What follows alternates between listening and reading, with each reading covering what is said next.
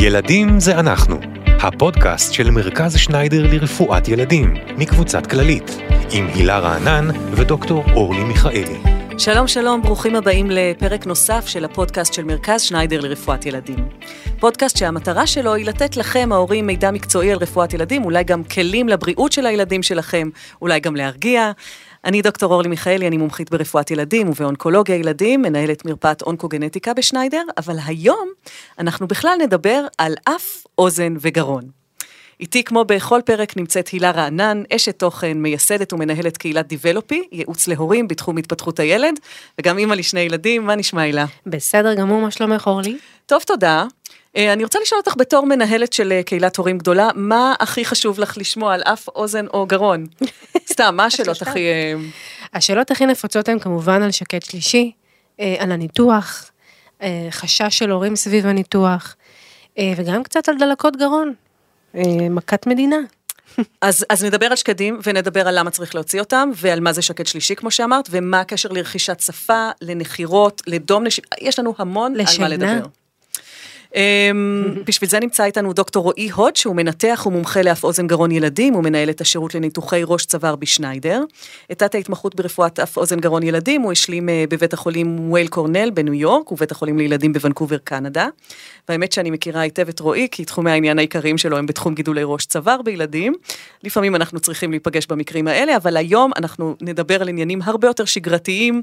שלום רועי. שלום, מה שלומכן? טוב, תודה. תודה רבה. הסבר קודם כל קצר, למה זה מקצוע אף, אוזן וגרון? זה כמו שיהיה מקצוע תחול, לבלב וכבד.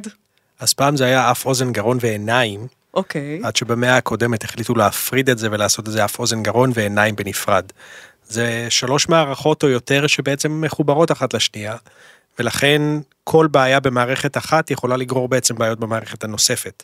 אז הרבה מהבעיות שאנחנו נתקלים להם, בהם, למשל, מבחינה נשימתית, יכולות להשפיע גם על האוזניים ולהפך, ולכן זה מחובר, ואנחנו צריכים לדעת לטפל בהכל. אז נתחיל אולי, כמו שאמרת, בשקדים. מה זה שקד שלישי? מה ההבדל בין שקדים לשקד שלישי? אז שקדים ושקד שלישי זה למעשה רקמה שונה, שתפקידה די זהה. זה חלק מהמערכת החיסונית של גוף האדם, המערכת הלימפטית, שנמצאת באזור השקדים באזור הלוע, באזור הפה מאחור, והשקד השלישי באזור האף, בחלק האחורי שלו. והתפקיד של הרקמה הזאת זה להילחם בווירוסים, בחיידקים, שרוצים לחדור אלינו לתוך הגוף, ולגרום למחלות. ולכן הרקמה הזאת היא, היא מאוד פעילה בשנים הראשונות של החיים. היא נלחמת בכל המחוללים האלה, ולפעמים מתנפחת יתר על המידה, וגורמת לתופעות שעליהם נדון בקרוב. אז אני רגע עוצרת אותך, רק לסגור כאן פינה, שקד שלישי זה נקרא גם אדנואיד, ולפעמים קוראים לזה פוליפ של האף, הכל אותו דבר. נכון, אז המונח הרפואי הוא אדנואיד, בארץ בגלל שיש שני שקדים בפה, אז החליטו לקרוא לזה שקד שלישי. פוליפים זה טרמינולוגיה קצת לא נכונה, כי פוליפים בגדול זה הכדורים שיש בחלל האף, יותר בחולים מבוגרים, שגורם לחסימה אפית. אז למעשה פוליפ לפעמים גורם לנו להתבלבל עם בעיות של מבוגרים יותר, ולכן הטרמינולוגיה, השם המקובל, הוא שקד שלישי או אדנואיד. אז מתי זה בעיה כשהם מוגדלים? אז שקדים ושקד שלישי מוגדלים, יתר על המידה, מצמצמים את מעבר האוויר של בדרך כלל הילד, ועל ידי כך גורמים לפגיעה ביכולת שלו לנשום בצורה תקינה.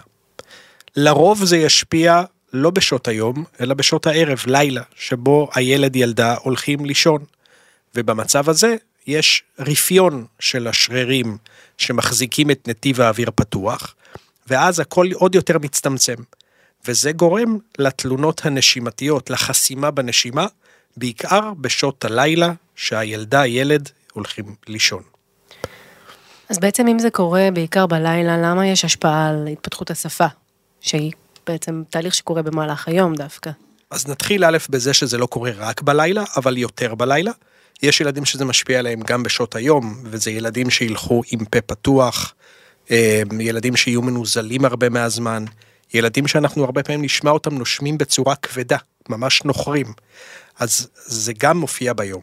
לשאלתך מבחינת התפתחות, אז אנחנו יודעים שפגיעה באיכות השינה בלילה, יכולה להשפיע על היום למחרת, ולכן בבוקר למחרת הילד יכול להיות עייף יותר, יכול להיות קושי בלהעיר אותו בבוקר, כי סוף סוף הוא נכנס למחזור שינה אה, כבד יותר ועמוק יותר. אה, זה ילדים שיכולים, זה יכול להשפיע עליהם על ההתנהגות, על הפרעות קשב וריכוז, על היפראקטיביות לדוגמה, ולכן ההשפעה הלילית קורית בלילה, אבל היא גוררת גם השפעה ליום למחרת, לבוקר למחרת, ולאיכות חיי הילד וההורים.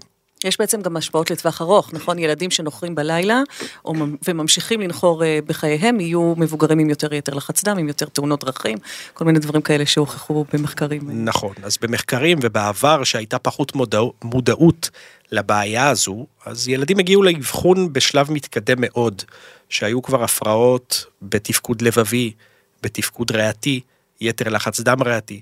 לשמחתנו היום, גם אנחנו כרופאים בקהילה, בבית חולים, וגם ההורים עצמם, יותר מודעים לבעיה, אנחנו מגיעים לטיפול וברור בשלב מוקדם יותר, ולכן מצליחים לתפוס את הבעיה ולטפל בה, עוד לפני שמגיעות כל התופעות לוואי שציינת לפני דקה.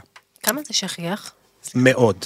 כלומר, אם שואלים שכיחות של נחרה בלבד, זה בערך עשרה אחוז מהילדים. הפסקות נשימה בשינה יכולות להיות ל-שתיים עד שלושה אחוז מהילדים. אבל פעם, בניגוד למה שיש היום, היו מנתחים אך ורק אם יש הפסקות נשימה בשינה. והיום גם אם יש לנו תלונות של נחרה, נשימה כבדה, שינה עם פה פתוח, בלי שההורה מתאר הפסקת נשימה, אנחנו לעתים נמליץ על טיפול כלשהו רק בגלל הדברים האלה, בלי שיש לנו הוכחה חד משמעית להפסקות נשימה, כי אנחנו יודעים שגם זה כשלעצמו עלול לפגוע באיכות השינה, ובהתאם לכך גם באיכות החיים של הילד. אז איזה טיפולים יש חוץ מניתוח? אז קודם כל נתחיל ב- ב- בזה שלא כל ילד צריך טיפול כלשהו. יש ילדים שיגיעו אלינו ונחליט רק לעקוב אחריהם.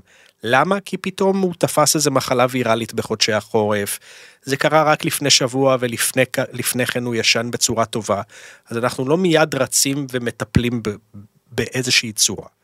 אז אם כבר החלטנו לטפל, כי זה כבר משהו שנמשך פרק זמן ארוך, אנחנו רואים ילד סובל, מנוזל, אז יש לנו את האופציה של הטיפול התרופתי. טיפול תרופתי יכול להיות מקומי, איזשהו ספרי לאף, שמכיל בדרך כלל סטרואיד במינון נמוך, זה יכול לגרום לקיבוץ של השקד השלישי, בערך ב-שבעים אחוז מהילדים, וכבר לשפר חלק מהתלונות שבגינם הם הגיעו.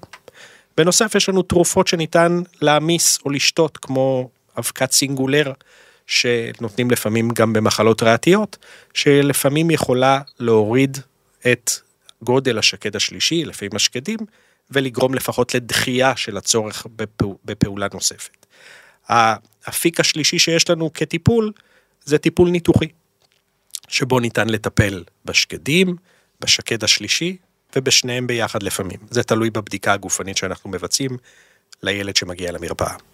זאת אומרת, רק לסכם את מה שאמרת עד עכשיו, מי שהולך לניתוח או, או קודם לטיפול תרופתי, זה ילדים שיש להם אה, דברים שהם יותר כרוניים, לא ילד שיש לו שבוע, שבועיים נזלת, אבל ילדים שסובלים או מהפסקות נשימה או נחרה, כמו שאת אומר לילית, או ילדים עם אה, ממש אה, מנוזלים כרונית, אה, וילדים שבעצם יש להם פגיעה באיכות החיים בעקבות החסימה הזאת. נכון, אז ילדים שיש להם פגיעה באיכות השינה, ילדים שתכף אולי נדבר על זה, שיש להם הרטבות לילה, בגיל שכבר היית מצפה שלא יהיה להם הרטבות לילה. או, מה הקשר? בוא תסביר. אז זה נושא מאוד חם, אה, ילדים שאנחנו מצפים שיהיו גמולים כבר בגיל המתאים, בשעות הלילה, עלולים לאור שינה לא אפקטיבית, לפעמים לישון בצורה מאוד שטחית, אבל לפעמים דווקא להיכנס לשינה מאוד עמוקה. ובשינה העמוקה, השליטה שלנו על הסוגרים, ובמקרה הזה על, על השתן, הוא קצת רפוי, ואז יכול מאוד להיות שזה גורם להם להרטיב, בלילה, בשעות או במחזורי השינה היותר עמוקים, וזו תלונה שהיא די שכיחה, הורים לא חושבים שזה קשור, אנחנו שואלים את ההורים אם זה קיים, ואז לפעמים נדלקת להם נורה, ואומרים, או, אתה יודע, כן, זה משהו שקרה, אנחנו מנסים לעבוד על זה, זה לא שהוא שותה הרבה לפני השינה, הוא הולך לשירותים לפני שהוא הולך לישון, ועדיין זה קורה בשעות מסוימות בלילה, אז אם זה הולך עם תלונות נוספות בנשימה, ועם בדיקה גופנית שתומכת בהגדלה של שקדים שקד שלישי, יותר קל לנו עם תלונה כזאת לכוון את ההורים לטיפול כלשהו, כדי לשפר גם את איכות השינה, ואת הצורך בלהעיר את הילד, להחליף מצעים, וכל מה שמשתמע מכך. אז האמת שאצלי, אחד הילדים היה באמת מרטיב הרבה אחרי גיל חמש, לא הרבה, אבל אחרי גיל חמש, והיה נוחר בלילה נורא, הבאתי לרופא סרטון של הקול שלו, הבנו שזה הפסקות נשימה אפילו בלי מעבדת שינה, עשה ניתוח, וזה כמו קסם, הוא פשוט הפסיק להרטיב תוך שנייה, זה היה מדהים. נכון, אז זה הרבה תאום ציפיות, כי יש ילדים שמה לעשות מרטיבים גם מסיבות נוספות, אבל בהחלט זו תלונה שאחרי ניתוח מתאים לילד המתאים, יכולה לחלוף כאילו לא הייתה. וציינתי את הנושא של מעבדת שינה, שפעם זה היה קריטריון לניתוח, היום זה כבר לא משהו שחייבים לעשות? בעולם אוטופי היינו רוצים שכל ילד תהיה לו מעבדת שינה, אבל אנחנו יודעים שהתורים הם ארוכים, לא רק במדינת ישראל, בעיקר בעולם, מה גם שמעבדת שינה זה אזור לא טבעי לילד לבוא ולישון בו, מבוגר זה אחרת, ילד לבוא למקום חדש, לישון שם עם הורה, זה לא תמיד משקף את שנת הלילה הביתית שלו, ולכן אם מישהו בא עם מעבדת שינה, יופי אני מסתמך עליה, לא תמיד, אבל ברוב המקרים, אם הוא יגיע ללא מעבדת שינה, ויהיו תלונות מצד ההורים שהן מאוד מכוונות, או וקטע וידאו או אודיו שהם הקליטו, זה מאוד תומך בעד או נגד הפרעה נשימתית, שבעקבות הסרט הזה שנראה, נוכל גם בלי מעבדת שינה להתקדם לכיוון הטיפול. נסביר אולי שמעבדת שינה זה מקום שבו הילד בא בליווי ההורה, אבל הוא בא בעצם לישון אה, במעבדה, ובעצם לוקחים לו כל מיני מדדים. אבל זה שוב, זה לא סביבה טבעית, מחברים אותו לכל מיני חוטים, זה לא נוח להם, הם מתנתקים באמצע הלילה. ולכן אם אני צריך להסתמך על זה, אז אני לא עושה את זה במאת האחוזים. יש איזשהו גיל מינימלי, שבו אתם מטפלים ב... בשקד השלישי המוגדל? אז בוא נגיד, הבעיה, הבעיה של הנשימה, של ההפרעה הנשימתית, היא שכיחה בין גילאים שנתיים עד שש. זה הממוצע. תמיד יש יוצאים מן הכלל. בוא נגיד שבגדול אנחנו לא רואים ילדים בגיל כמה חודשים עם הפרעה נשימתית בגלל שקדים שקד שלישי. יכול להיות שמעברי האף שלך צרים, שיש לך קצת גודש או בצקת באף, אבל יש ילדים בני שבעה שמונה חודשים שמתקשים מאוד בנשימה, שלא עולים במשקל, אין להם תיאבון, הם מבזבזים המון אנרגיה על הנשימה, ואותם ילדים שיש להם פגיעה משמעותית באיכות חיים, ובבדיקה נראה שקדים שקד שלישי, נטפל בהם אפילו לפני גיל שנה. אבל בממוצע, שנתיים עד שש זה לגילאים היותר שכיחים. דלקות גרון חוזרות זה אינדיקציה לניתוח? תלוי מספר. אז אנחנו אומרים שהכלל ספר שלנו, קודם כל צריכים להפריד דלקות שקדים ויראליות מול חיידקיות, כי בסופו של דבר דלקת שקדים ויראלית לא מצריכה טיפול, והיא תחלוף ואין לה שום תופעות לוואי. גם מבחינת חיידקים, החיידק היחיד שאנחנו מוטרדים ממנו, זה חיידק הסטרפטוקוק מקבוצה A, שאם הוא גורם לדלקת, אז אנחנו נרצה לטפל, וזה גם כדי לשלוט בסימפטומים, אבל בעיקר למנוע את הסיבוכים שהוא עלול לגרום, אם זה לשריר הלב או לכליה, די נדיר, בטח היום שהאנטיביוטיקה נמצאת מעבר לפינה, ולכן אם יש לנו סיפור מוכח של דלקות שקדים חוזרות, על ידי סטרפטוקוק, במספר של שבע נגיד ומעלה בשנה, או חמש דלקות בשנה במשך שנתיים רצופות, או שלוש דלקות במשך שלוש שנים רצופות, זה כשלעצמו סיבה להתקדם לניתוח שקדים. כמובן שזה תמיד בשיחה עם ההורים, והסבר שלפעמים רק המתנה וגדילה של הילד תוריד את השכיחות, ולפעמים צריך אולי לעבור את החורף ולחכות לקיץ, כי הרבה פעמים דברים משתפרים, וצריך לציין גם שלפעמים יש מצב של נשאות, שהילד או בני משפחתו, מישהו מהם נושא את החיידק בדמו, בגופו, והוא יכול להיות המקור שגורם לילד לזיהומים חוזרים, ואז במצבים כאלה, טיפול אנטיביוטי מתאים לנשא, לחולה, יכול לפתור את הבעיה לגמרי, בלי הצורך בניתוח להוצאת שקדים. את יודעת שהבן שלי דקל היה בן ארבע, אז באופן, במקרה, גילינו שיש לו שקד שלישי מוגדל, הלכנו לאף אוזן גרון בגלל נזלת אלרגית בכלל, לבדוק למה האף שלו סתום כל הזמן, הוא באמת עשה בדיקה, לא היה לי מושג, לא, לא היו איזה שהם סימנים לפני זה שגרמו לי לחשוב שהוא עם שקד שלישי. ובאמת הרופא המליץ לחכות קצת, חזרנו לבדיקה אחרי עשרה, עשרה חודשים, משהו כזה, וזה פשוט השתפר, והוא החליט לא, לא לגשת לניתוח, וההמלצה הראשונית הייתה, ניתן לזה קצת זמן, יכול להיות שכן נצטרך.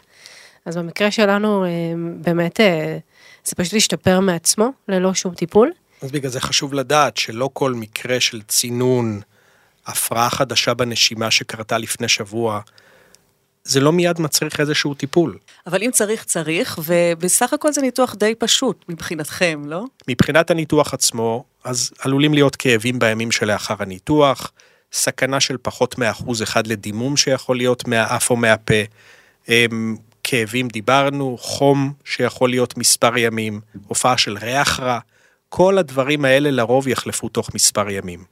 גוון הכל יכול להשתפר, להשתנות, להשתפר, אבל ההורים צריכים להיות מוכנים לזה.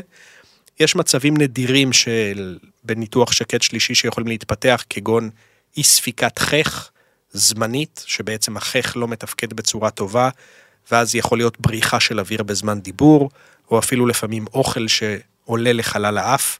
מאוד נדיר, ויש כל מיני דברים בבדיקה גופנית שעושים לפני הניתוח, שיכולים להדליק לנו נורה אדומה, ולכוון אותנו לבעיה הזו. תוך כמה זמן ההחלמה, זאת אומרת, מתי הילד יכול לחזור לב... לבית ספר או לגן? אז מבחינה צריך להפריד בין שקדים לשקד שלישי. שקד שלישי ניתוח פשוט יותר, זה מדובר באשפוז יום, הילד בא ושעתיים אחרי הניתוח הולך לביתו, שלושה ארבעה ימי מנוחה וחוזרים לשגרה. ניתוח שקדים הוא ניתוח מורכב יותר, לאור הספקת הדם ולאור העצבים הרבים שיש באזור, ולכן ההחלמה קשה יותר.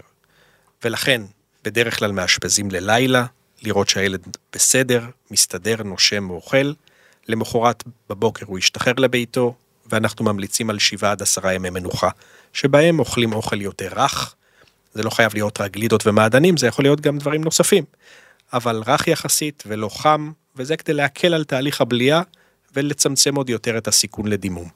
אחת השאלות הנפוצות בתחום היא על לשון קשורה. איך זה משפיע על הנקה, גם על השפה? נשמח לשמוע בנושא. אז לשון קשורה הפך להיות נושא מאוד איני בעשורים האחרונים. אנחנו כרופאי אף אוזן גרון ילדים נתקלים בזה המון. השלב הראשון בחיים שזה משפיע למעשה הוא ההנקה. ולא מעט אמהות שרוצות להעניק נתקלות בבעיות הנקה, אם זה בחיבור התינוק לשד, פציעות של הפטפה, ילד שלא אוכל כמויות גדולות, מתנתק, יש לו הרבה גזים, ואז מיד מפנים לרופא ילדים או לאף אוזן גרון ילדים, כדי לשלול או לחתוך לשון קשורה. אז קודם כל ההמלצה היא, לפחות שלי, שלפני שבאים לאף אוזן, תנסו ללכת לייעוץ הנקה, אצל יועץ הנקה מוסמכת, טובה, כי רובן עושות עבודה מצוינת, ויודעות להגיד אם זו הבעיה, והאם ניתן לפתור אותה בדרכים אחרות. אחרי שיועצת הנקה טובה חשבה שהבעיה עדיין היא לשון קשורה ושווה לנתק אותה, אז כדאי לבוא ולראות רופא אף אוזן גרון ילדים. למה? כי אנחנו מאבחנים ורואים אם יש באמת חיבור של לשון קשורה, מה שחשוב להגיד זה של, זה בעצם החיבור שנמצא מתחת ללשון, כי זה לפעמים באמת יכול להגביל את היכולת של הלשון לזוז, כלפי מעלה בעיקר, ולגרום לאפקט של המציצה שמאוד חשוב בהנקה. ואם נחליט שאכן יש לשון קשורה, אז כמובן שהתאום ציפיות הוא מה שחשוב מול ההורים, כי לא תמיד חיתוך של הלשון הקשורה יפתור את בעיית ההנקה, וחשוב שההורים יבינו את זה. אני יכול לשפר את המצב, זה קורה באחוזים גבוהים, אבל יש מצבים שבהם זו לא הבעיה היחידה, וכנראה שהם יצטרכו אחרי החיתוך לעבוד עדיין עם יועצת הנקה. בנוסף, זה יכול גם להשפיע בגילאים מתקדמים יותר, גיל שנתיים שלוש, שילד מתחיל לדבר, אז אותיות מסוימות כמו נון, למד, שמצריכות להביא את הלשון למעלה לחך, יכולות להיות בעייתיות יותר, וגם במצב כזה עדיין ניתן לנתק את הלשון, אמנם לא מבצעים את זה במרפאה, תחת הלחוש, אלא פשוט עושים את זה בחדר הניתוח, תוך, תחת איזושהי הרדמה מאוד פשוטה, ופותרים את הבעיה. בתור תינוק, זה, זה פרוצדורה פשוטה?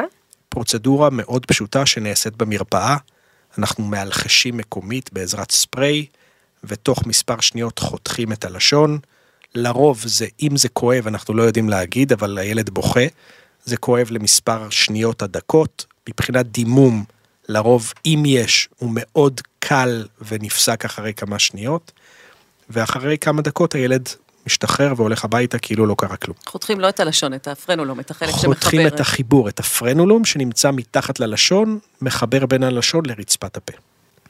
נעבור ברשותכם לאוזניים. אם כבר על ניתוח דיברנו, מה זה ניתוח כפתורים? אני לא מבינה למה קוראים לזה כפתורים, זה בעצם צינוריות כשאתה מסתכל על זה, אבל מה זה, למה זה, מתי עושים? אז באמת המונח התקין הוא צינור עברור, וצינור עברור זה מין פיסה קטנה של סיליקון, שיש באמצע של הפתח, שפשוט שמים בתוך אור התוף, וזה כדי לתת עברור תקין לאוזן התיכונה, כלומר לחלל שנמצא מאחורי אור התוף. ואת זה עושים במספר מצבים. עושים את זה במצב שיש דלקות אוזניים חוזרות, במספר גבוה, חמש, שש, בחצי שנה, שבאמת הובחנו כמו שצריך, טופלו כמו שצריך באנטיביוטיקה או במעקב, ועדיין גורמים לאי שקט ולסבל לילד ולהורים. סיבה נוספת זה אם יש נוזלים באוזניים, לתקופה מסוימת של מספר חודשים, והנוזלים האלה גורמים לאיזושהי ירידה בשמיעה, כלומר לא סתם נוזלים, כי אם נבדוק חלק מהילדים, חלק גדול מהילדים בחודשי החורף, נראה נוזלים, אבל כל עוד הם לא משפיעים על השמיעה, אז אנחנו לא נוגעים בהם. בנוסף, יש מצבים שבהם אור התוף, המבנה שלו לא תקין, הוא משוך כלפי פנים, אור, האוזן הפנימית לא מעובררת, האוזן התיכונה לא מעובררת, וזה עוד מצב שאנחנו נשקול לשים בו כפתורים. אז לסכם, דלקות אוזניים חוזרות, נוזלים באוזניים שגורמים לירידה בשמיעה ולהשפעה על היום יום, או מבנה לא תקין של אור התוף.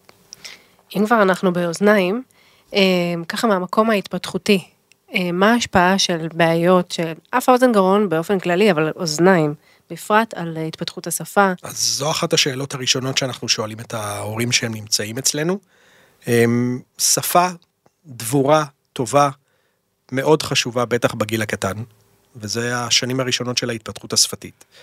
ואנחנו יודעים שהסיבה הראשונה והעיקרית לעיכוב שפתי בילד בריא, זה לקות שמיעה, מסיבה של נוזלים או מסיבה אחרת. והסיבה לעיכוב השפתי לאור לקות שמיעה זה, אתה לא שומע כל כך טוב, אתה לא קולט את הסביבה בצורה טובה, קשה לך לפתח שפה דבורה שתואמת לגילך. אבל הרבה הורים אומרים, אבל כשאני קוראת לו הוא שומע. יש, יש, יש הפרעת שמיעה שלא ניתן באמת לדעת בלי הבדיקה עצמה. אז א', יש הורים שחושבים שהשמיעה היא סלקטיבית, והוא שומע ששואלים אותו אם הוא רוצה גלידה, והוא לא שומע שאומרים לו לך צדר את החדר. נכון. אבל זה מאוד חשוב מה ההורה אומר. אנחנו תמיד שואלים איך אתה מרגיש, מה, מה אומרים לך בגן או בבית ספר, מישהו מתלונן שהוא לא שומע, וגם אם אתה תגיד לי שהכל נראה לך בסדר, זה לא אומר שהילד שומע טוב, כי אחד על אחד איתך, או לקרוא שפתיים, זה קל יחסית, אבל מה קורה שיש כמה ילדים בסביבה, שאתה לא רואה, כי היה גם תקופת הקורונה, היו מסכות, ילדים זה הקשה להם מאוד, לקרוא ולהבין מה אומר ההורה או בגן, ולכן מה שההורה אומר מכוון אותנו, אבל כדי לדעת בוודאות אם השמיעה לקויה, וזו הסיבה לעיכוב השפתי, אנחנו נרצה בדיקת שמיעה, מה שנקרא פורמלית, ממכון שמיעה. מתי דלקות אוזניים חוזרות גורמות לירידה בשמיעה? דלקות, דלקת אוזניים למעשה זה נוכחות של נוזל או מוגלה מאחורי אור תוף. וברגע שמאחורי אור התוף, שזה חלל שאמור להכיל אוויר, יש משהו אחר, כמו מוגלה, אז גל הקול לא מגיע בצורה תקינה לאוזן הפנימית. אז דלקת כשלעצמה, בנוכחות מוגלה נוזלים, גורמת כבר לירידה כלשהי בשמיעה. שהיא זמנית. היא זמנית, ולכן, אם או ללא טיפול, זה יכול לקחת לפעמים גם מספר שבועות, עד שהנוזל ייספג, והשמיעה תחזור לנורמה. ולכן, דלקת אוזן שפתאום גרמה לירידה אפילו דרסטית בשמיעה בילד, לא מיד מצריכה לרוץ לניתוח כפתורים. צריך רגע לנשום, לקחת אוויר, לחכות, ולתת לילד צ'אנס לבד לייבש את הדלקת, ובתקווה שזה לא יגיע בכלל לניתוח כפתורים. וכמובן, יש סיבוכים של דלקות שלא מטופלות, ואל תשאלו איך אני יודעת. רופאי ילדים זה ידוע שאנחנו הכי מזניחים את הילדים שלנו, בקיצור הבן שלי הגיע לפרפורציות של אור התוף, ויש גם עוד סיבוכים באמת לדלקות שלא, שלא מטופלות. אז רק להרגיע אותך, זה לא שעתי בלא טובה. לפעמים זה קורה גם אם קיבלת טיפול מדהים בקהילה, ואנחנו רואים רופאים בקהילה שעושים עבודה מצוינת, לפעמים זה תלוי בסוג החיידק ובכמה הוא אלים, ולפעמים זה שהטיפול היה חלש מדי והחיידק לא הגיב לו, ולכן פרפורציה, מה שנקרא חור באור התוף זמני, זה דבר שרואים לא מעט, וזה לאו דווקא קשור לכך שהזנחת את הדלקת או לא. מתי כן מטפלים באנטיביוטיקה ומתי לא? אז בוא נגיד שברוב, מתחת לגיל חצי שנה, כל ילד עם דלקת אוזן תיכונה מוכחת, צריך לקבל טיפול אנטיביוטי דרך הפה, אני לא מדבר על טיפות. Mm-hmm. מעל גיל חצי שנה, רוב הילדים יכולים להסתדר מה שנקרא עם מרשם מושהה.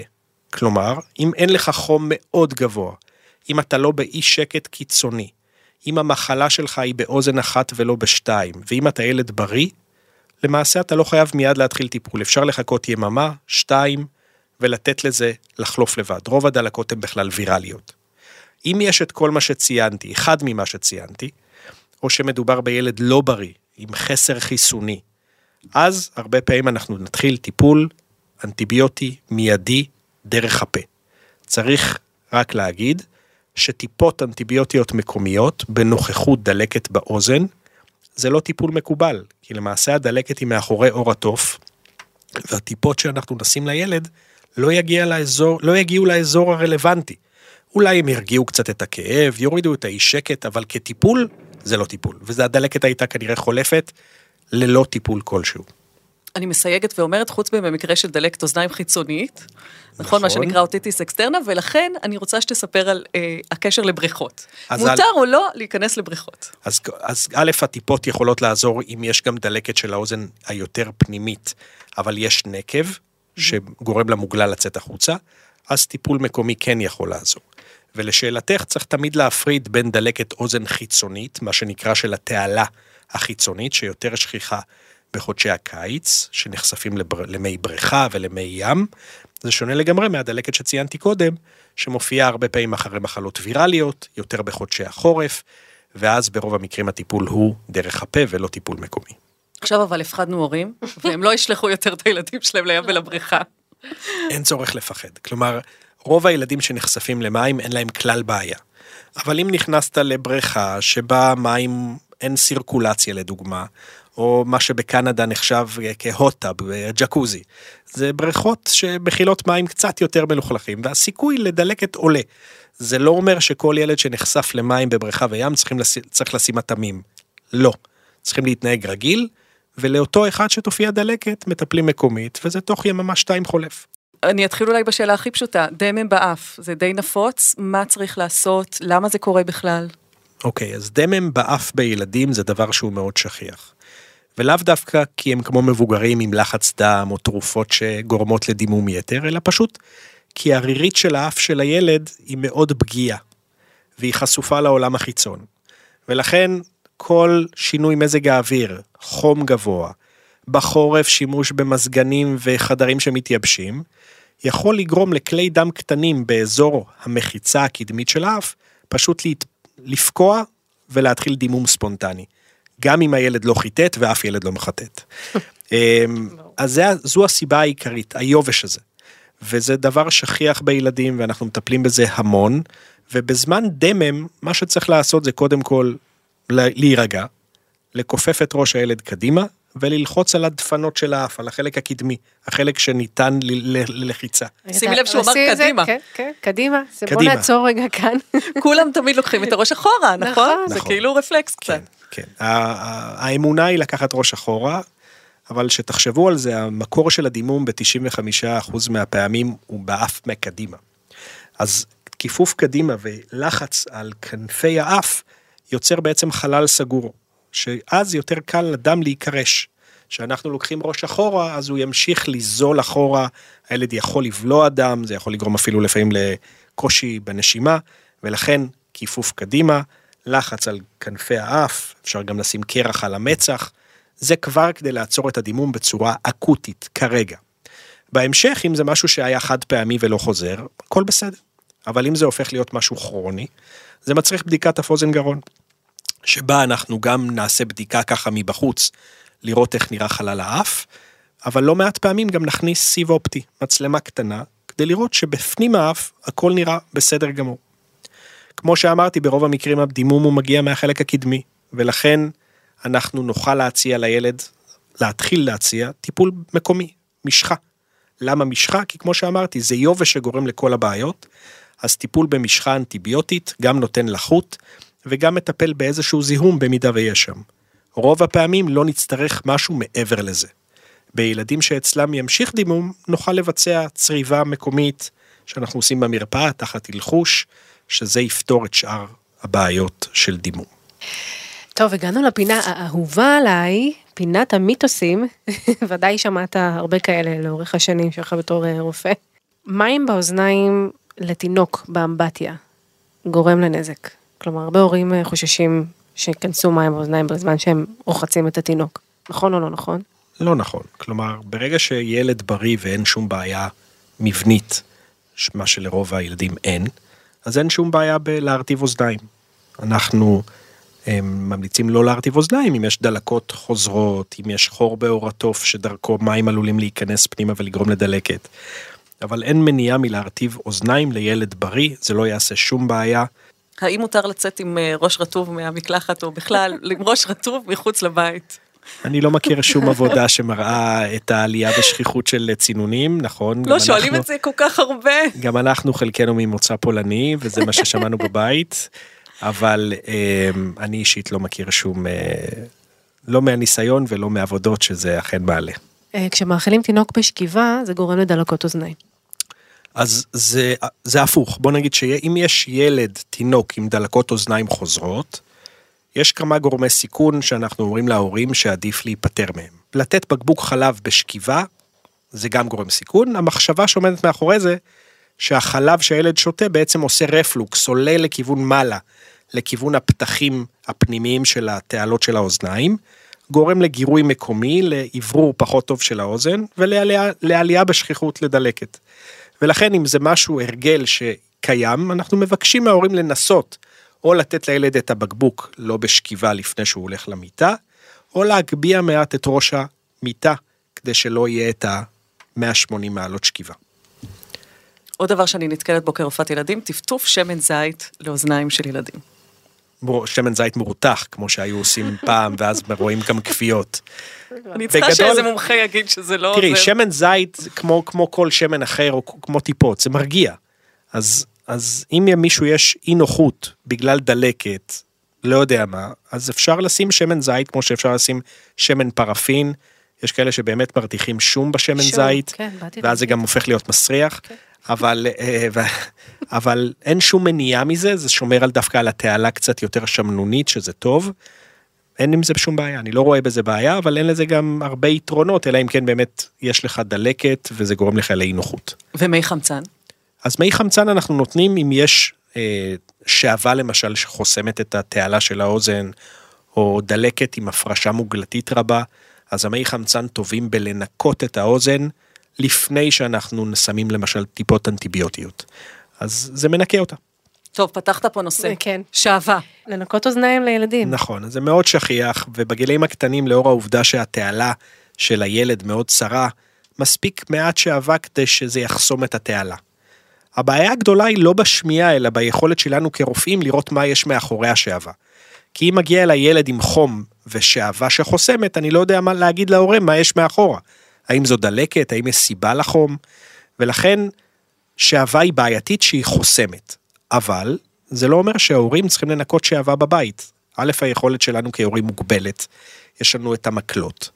ולנו כרופאי אף-אוזן גרון יש ציוד יותר פולשני, אם זה צינור סקשן ששואבים את השעבה, או כפיות עדינות שאנחנו יכולים להוציא בעזרתם, ולכן אני אישית ממליץ להורים שאם הם רוצים לנקות את האוזניים של הילד, התינוק, לעשות את זה עם המקלות שמגבילים את היכולת כניסה, אלה שיש להם את הפתח הצר ואז הם מתרחבים, וגם אז לעשות תנועות יותר מעגליות ולא לדחוף פנימה, כי זה בעצם רק מנקה את הפתח ולא את הבפנוכו, והמקלות הרגילים שאתם עושים את הפעולה הזאת, פשוט ידחפו את השעבה, תדחוף, ידחפו את השעבה יותר עמוק, מה שיקשה לנו אחרי זה לנקות אותה. מיתוס נוסף, עד גיל שלוש אין דלקות גרון. אז זה לא נכון, זה נכון חלקית, כלומר יש דלקות גרון גם לפני גיל שלוש.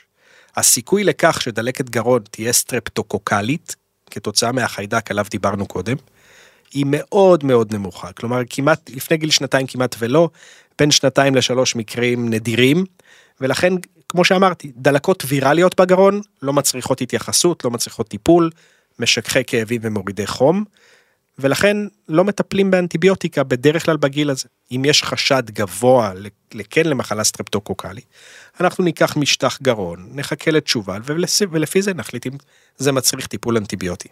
מתי אנחנו מגיעים לרופא אף אוזן גרון ומתי לרופא ילדים? זו שאלה מאוד רחבה, קשה לי לתת תשובה חד משמעית. אני אישית סומך על רופא הקהילה, רופא הילדים שהוכשרו במקומות טובים, שידעו לנהל את המקרה בצורה טובה, אם מבחינת טיפולית, אם זה מבחינת ברור נוסף. אני חושב שככה, כלל אצבע, אם יש לרופא ילדים משפחה בקהילה, מחשבה שילד כזה או אחר צריך פעולה התערבותית, ניתוחית, הוא לא מצליח לטפל בבעיה מבחינה תרופתית, והוא זקוק לעזרת חבר, פה אנחנו נכנסים לתמונה. אם זה רופא הפוזן גרון בקופה, ואם מעבר לזה רופא הפוזן גרון בבית החולים, כמו בשניידר. וכמובן גופים זרים. כל, אני זוכרת משנותיי במיון, כל הילדים שתקעו כל מיני דברים באף. נכון.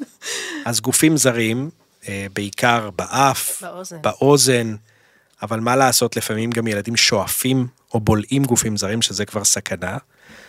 כמובן שזה צריך להדליק נורה אדומה לרופא או להורה. ומה מה למשל? אם הילד מספר שהוא דחף משהו למקום כלשהו, אז כמובן, אבל אם יש לכם הפרשה מהאף מצד אחד, נזלת מוגלתית מצד אחד, בעלת ריח רע, מיד שידליק נורה אדומה שמשהו שם תקוע. כנ"ל באוזן, אם יש הפרשה, אם יש כאב, אם הילד שוב מספר, או אם יש פתאום משהו שהיה לפני רגע בבית, כמו שקל, שפתאום אתם לא רואים אותו והילד מתחיל להשתעל. אלה כל מיני אה, רמזים שיכולים לכוון אותנו על כך שקיימת בעיה, שתצריך את ההתייחסות שלנו כרופא אף אוזן גרון ילדים. הילה, שאלות שמטרידות הורים במיוחד? בקהילה שלנו, עיקר השאלות הן על החשש ההורי לקראת הניתוח, האמת, ואיך לתווך את זה לילד, מה עושים, ואני חושבת שהפרק הזה מאוד יכול להרגיע ומאוד יכול לעזור, לדעת לקראת מה אתם הולכים, בעיקר זה מה שמטריד הורים, הפחד מלהכניס את הילד לניתוח. תראי, זה א' הפחד, ב' איך אתה מסביר ומדגים כן. לו לאן הוא הולך. הוא פתאום רואה אנשים לבושים בצורה שונה, הוא נכנס לחדר מלא מכונות וציוד ואנשים שהוא לא מכיר. זה לפעמים שאנחנו עומדים מהצד של הרופא, זה נראה לנו מובן מאליו, אבל כהורה אתה צריך להבין שהקושי הוא רב, יש לא כל הילדים זהים וצריך להסביר לכל אחד בדרך שלו, כיצד להתמודד עם זה, ויש הורים שמכינים, היו לי הורים שהכינו ספר עם תמונות, של אנשי המקצוע, של הרופא שהולך לנתח אותם, של חדר ניתוח, ככה איך נראה בגדול, יש אחרים שמראים סרטון ביוטיוב של הכנות, ולכן זה מאוד אינדיבידואלי, ואני ככה אומר גם להורים, שכל אחד מכיר את ילדו, ויודע להסביר לו בצורה הטובה ביותר, הכנה היא הכלי הכי חשוב פה, כי יש ילדים שיגיעו וייכנסו לסטרס, וזה יהיה נורא קשה לעבור את החוויה הזאת, וחבל. ואני חייבת להגיד שצריך גם קצת הכנה להורים, זה לא רק בניתוחי הפוזן גרון, בכלל הקטע הזה שמרדימים לך את הילד, הוא קטע קצת טראומטי, שפתאום כן. אתה רואה אותו לפעמים מסכים. במצב כזה, וצריך להתכונן לזה נפשית, ולהבין שאחר כך הוא מתעורר והכל בסדר. ולא זוכר. הכי חשוב. כן. אז לקראת סיום, שאלה קצת על אף אוזן גרון לאורך השנים, מה השתנה, מה הולך להשתנות? אז השתנה, א', העובדה שהנושא הזה שפעם רופא הפוזן גרון היה עושה הכל, היום כבר יש לנו תת התמחות של הפוזן גרון ילדים. גם בתחום הזה, יש חלקנו מתעסקים יותר באוזניים, אחרים יותר בנתיב אוויר, אחרים באף וסינוסים, אז זה כבר התמקצעות נוספת שכל אחד מאיתנו עושה. בנוסף כמובן, שעם השנים כמו בדיסציפלינות אחרות, הטכנולוגיה משתנה. יש לנו מכשור חדש, יש לנו רובוטים שבעזרתם אנחנו יכולים לנתח, אנחנו מפתחים גישים, גישות חדשות של אה, אה, כניסה, אם זה לצוואר או למקומות אחרים שהם פחות פולשניות, למשל ניתוחי אוזניים היום אנחנו אה, הפכנו להשתמש בחלק מהניתוחים בציוד אנדוסקופי, כלומר במצלמות מאוד עדינות וקטנות שבעזרתם אנחנו יכולים לראות תמונה מאוד יפה וגדולה על מסך גדול, ועל ידי כך גם ללמד את הדור הבא של הרופאים, וגם מבחינה תרופתית או הבחנתית, אנחנו הרבה יותר מתקדמים היום ממה שהיה פעם, אם זה המעבדות שינה, אם זה הצילום וידאו שכל הורה היום יכול לעשות בעזרת הסמארטפון, ולהראות לנו את זה, ולכן אה, הקדמה גם במקצוע הזה קיימת ועוזרת לכולנו. אורלי, רגע לפני שאנחנו נפרדות, תסכמי לנו. תקן אותי, אני, אני הבנתי נכון, בעצם מה שלמדנו, ולמדנו הרבה, זה קודם כל שניתוח לשקדים ושקד שלישי יכול מאוד לעזור, אבל חשוב לא לרוץ אליו, רופא טוב ידע להגיד לכם אם יש או אין מקום לניתוח. כדאי לעשות את זה כשיש תלונות משמעותיות, כמו נחירות ממושכות, הפסקות נשימה אמיתיות, בעיות גדילה, דלקות גרון חוזרות, ואגב דלקות גרון חוזרות. אם הרופא אמר לכם לקחת אנטיביוטיקה, זה בשביל אה, למנוע סיבוכים, אז תעשו את זה. אה, ניתוח כפתורים, שזה בעצם צינוריות, כדאי לעשות כשיש אה, תלונות כמו ירידה בשמיעה, ודיברנו בעצם על זה שיש טיפולים אה, נוספים, ולא רק ניתוח, אה, ולמדנו שכשיש דמם באף, צריך לקחת את הראש קדימה, ולא אחורה. חשוב מאוד. חשוב מאוד. זהו, אנחנו סיימנו להפעם. תודה רבה לדוקטור רועי הוד, שהצטרף אלינו היום. תודה לכן שהערכתם אותי. ותודה רבה לך, הילה. תודה לך, אורלי, ותודה לכם שהאזנתם. לפרקים נוספים הצטרפו אלינו בספוטיפיי ובכל אפליקציות הפודקאסטים המובילות. ניפגש בפרק הבא. התכנים הנאמרים בפרק אינם מהווים ייעוץ רפואי או תחליף לייעוץ רפואי, והמידע הינו כללי בלבד. הוקלט באולפני אדיו, המשווקת את ספוטיפיי בישראל.